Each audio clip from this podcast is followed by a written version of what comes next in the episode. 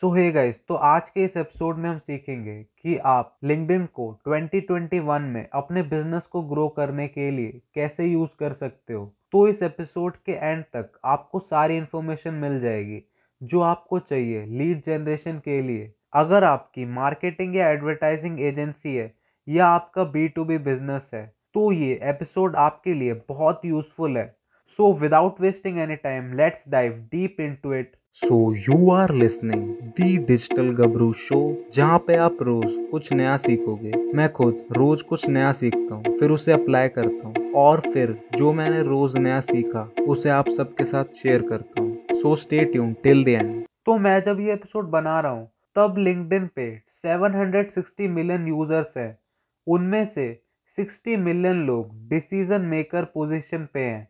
तो ये आपके लिए बहुत अच्छा है। अगर आप बी टू बी बिज़नेस में हो तो आप उनको cold message audio video share कर सकते हो। अगर आप नहीं कर रहे तो आपको अपनी लीड जनरेशन में ये सारी चीज़ें यूज़ करनी चाहिए। क्योंकि लिंकडिन ही एक ऐसा प्लेटफॉर्म है जहाँ पर डिसीज़न मेकर सबसे ज़्यादा टाइम स्पेंड करते हैं और अटेंशन भी देते हैं। अगर आप अब भी लिंकडिन को मार्केटिंग के लिए यूज़ नहीं कर रहे तो आप बहुत बड़ी अपॉर्चुनिटी को मिस कर रहे हो। आपको एक बार इसके बारे में सोचना चाहिए। और अगर आपको कोई भी डाउट है तो इस एपिसोड को एंड तक सुने। आपके सारे डाउट क्लियर हो जाएँगे। और एपिसोड के एंड तक आप डिसाइड कर लोगे कि आपको लिंकडिन यूज़ करना है या नहीं। तो कुछ कॉमन मिस्टेक जो एज अ बिगनर हम लिंकडिन पे करते हैं, वो है कि हमको लगता है कि लिंकडिन सिर्फ़ एक ऑनलाइन सीवी या रिज्यूमे है। और कुछ नहीं। इसमें बस हमें अपना सीवी कॉपी पेस्ट करना है और बस। पर नहीं हाँ लिंकडिन एक सीवी की तरह काम करता है, पर ये एक सोशल मीडिया प्लेटफॉर्म है। इसमें हम अपना टैलेंट स्किल सब शो कर सकते हैं। लिंकडिन एक प्रोफेशनल प्लेटफॉर्म है, इसका मतलब ये नहीं है कि आप मतलब कहीं से स्टोरी लाइन कॉपी पेस्ट करना शुरू कर दो। मतलब बिल्कुल प्रोफेशनल हो के बोरिंग सी चीज़ें डालने लगो। और ये बहुत बड़ी गलती है जो हम सब करते हैं, क्योंकि हमें लगता है कि लिंक्डइन पर आपको अपनी प्रोफेशनल साइट शो करनी होती है, पर किसी को भी ऐसे लोग अच्छे नहीं लगते जो हर समय प्रोफेशनल होके बातें करें। आपको अपनी पर्सनल साइट शो करनी पड़ेगी।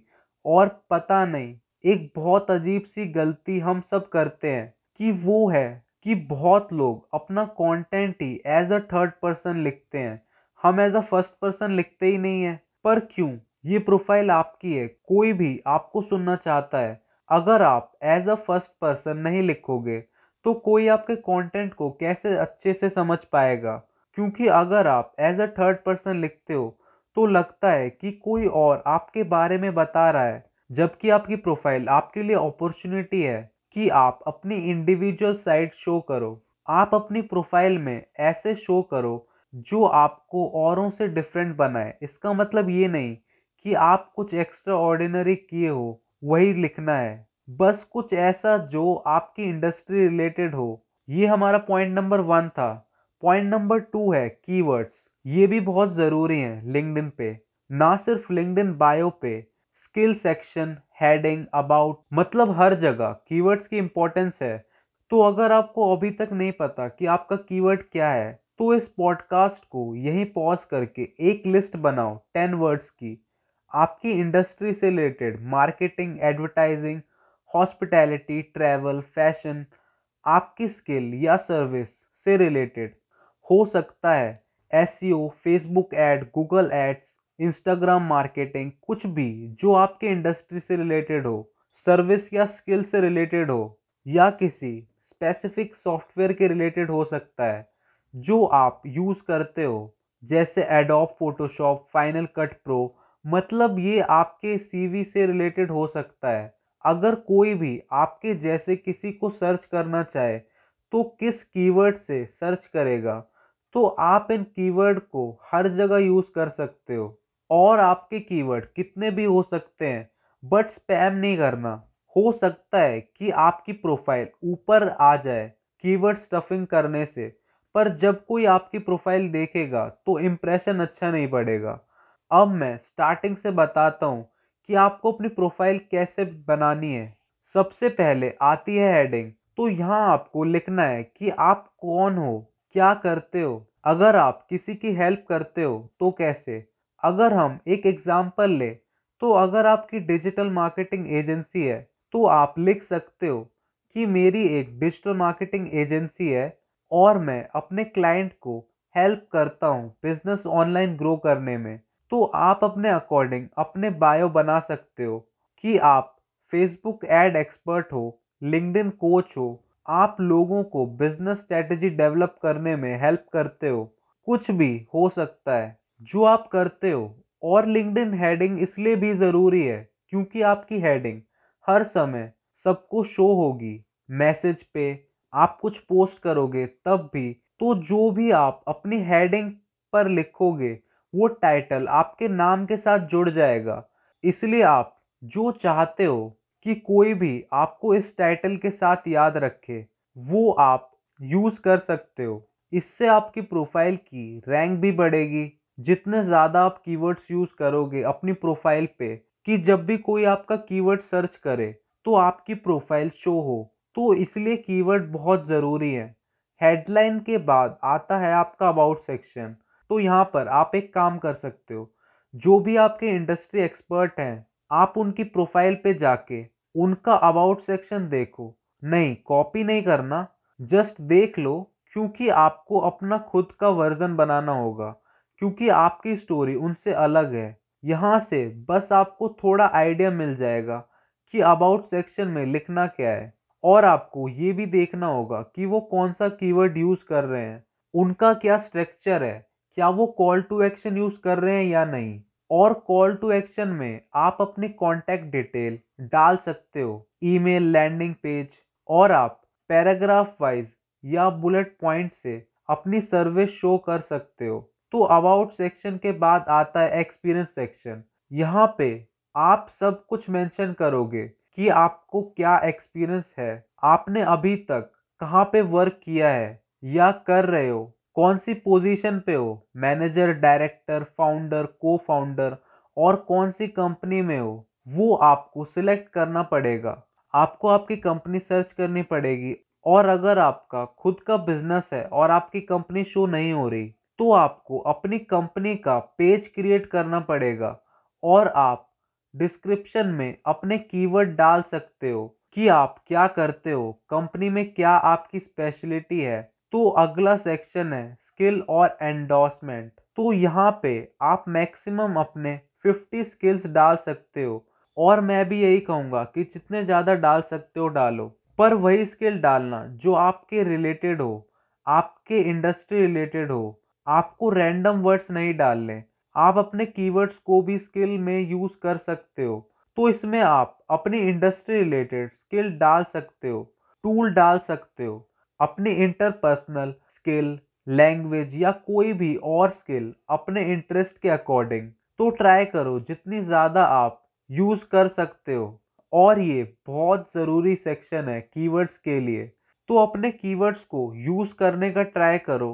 तो थर्ड पॉइंट है स्ट्रॉन्ग नेटवर्क बनाना। तो बहुत लोग यहाँ पर सोचते हैं कि स्ट्रॉन्ग नेटवर्क का मतलब है, हम ज़्यादा से ज़्यादा लोगों के साथ कनेक्ट होने चाहिए। पर ये गलत है। ऐसे बहुत सारे लोग होते हैं, जो जब लिंक्डइन पे जाते हैं तो सबको कनेक्शन रिक्वेस्ट भेज देते हैं। हाँ इसके कुछ बेनिफिट्स होते होंगे, पर जब बात आती है लीड जनरेशन की तो छोटी टारगेट ऑडियंस होना ज़्यादा अच्छा है। जो आपकी सर्विस में इंटरेस्टेड हो, क्योंकि अगर आपका ऑडियंस साइज़ ज़्यादा है, पर वो स्पेसिफिक ऑडियंस नहीं है तो लीड जनरेशन के लिए अच्छा नहीं होगा। तो जब भी हमें कनेक्शन रिक्वेस्ट भेजनी है तो उससे पहले कुछ चीज़ों पे ध्यान देना है कि आप किसको ढूंढ रहे हो। और जब बात आती है अपने आइडियल परसोना की तो अपना कुछ टाइम लो। कि आपकी आइडियल परसोना में क्या क्या करेक्टरिस्टिक्स होनी चाहिए। तो इसमें हमें बहुत सारी छोटी छोटी चीज़ों पे ध्यान देना होगा कि जो आपकी आइडियल ऑडियंस है, उनकी जोग्राफिकल लोकेशन क्या है? Delhi, London New York Paris. मतलब आपकी टारगेट ऑडियंस रहती कहाँ है? दूसरी चीज़ है industry specific. Health and fitness, beauty, real estate, restaurant और अगली चीज़ है टाइटल कि उनका सीनियोरिटी लेवल क्या है? Managing director founder CEO marketing executive partner कि आप जिस ऑडियंस को टारगेट कर रहे हो, उनका टाइटल क्या होगा? ये भी बहुत ज़रूरी है। उसके बाद हम देखेंगे कंपनी साइज़ क्या है, उनकी स्पीकिंग लैंग्वेज क्या होगी। वो इंग्लिश हो सकती है, हिंदी हो सकती है French German Spanish Tamil, Telugu, Marathi, Gujarati, Haryanvi मतलब कोई भी लैंग्वेज हो सकती है। और अगर हम बात करें कंपनी साइज़ की तो वो सोलोपन्योर हो सकते हैं। SME small business startup Fortune 500 company तो हमें देखना होगा कि हम कौन से कंपनी साइज़ टारगेट कर रहे हैं। तो एक क्विक रिकैप कर लेते हैं।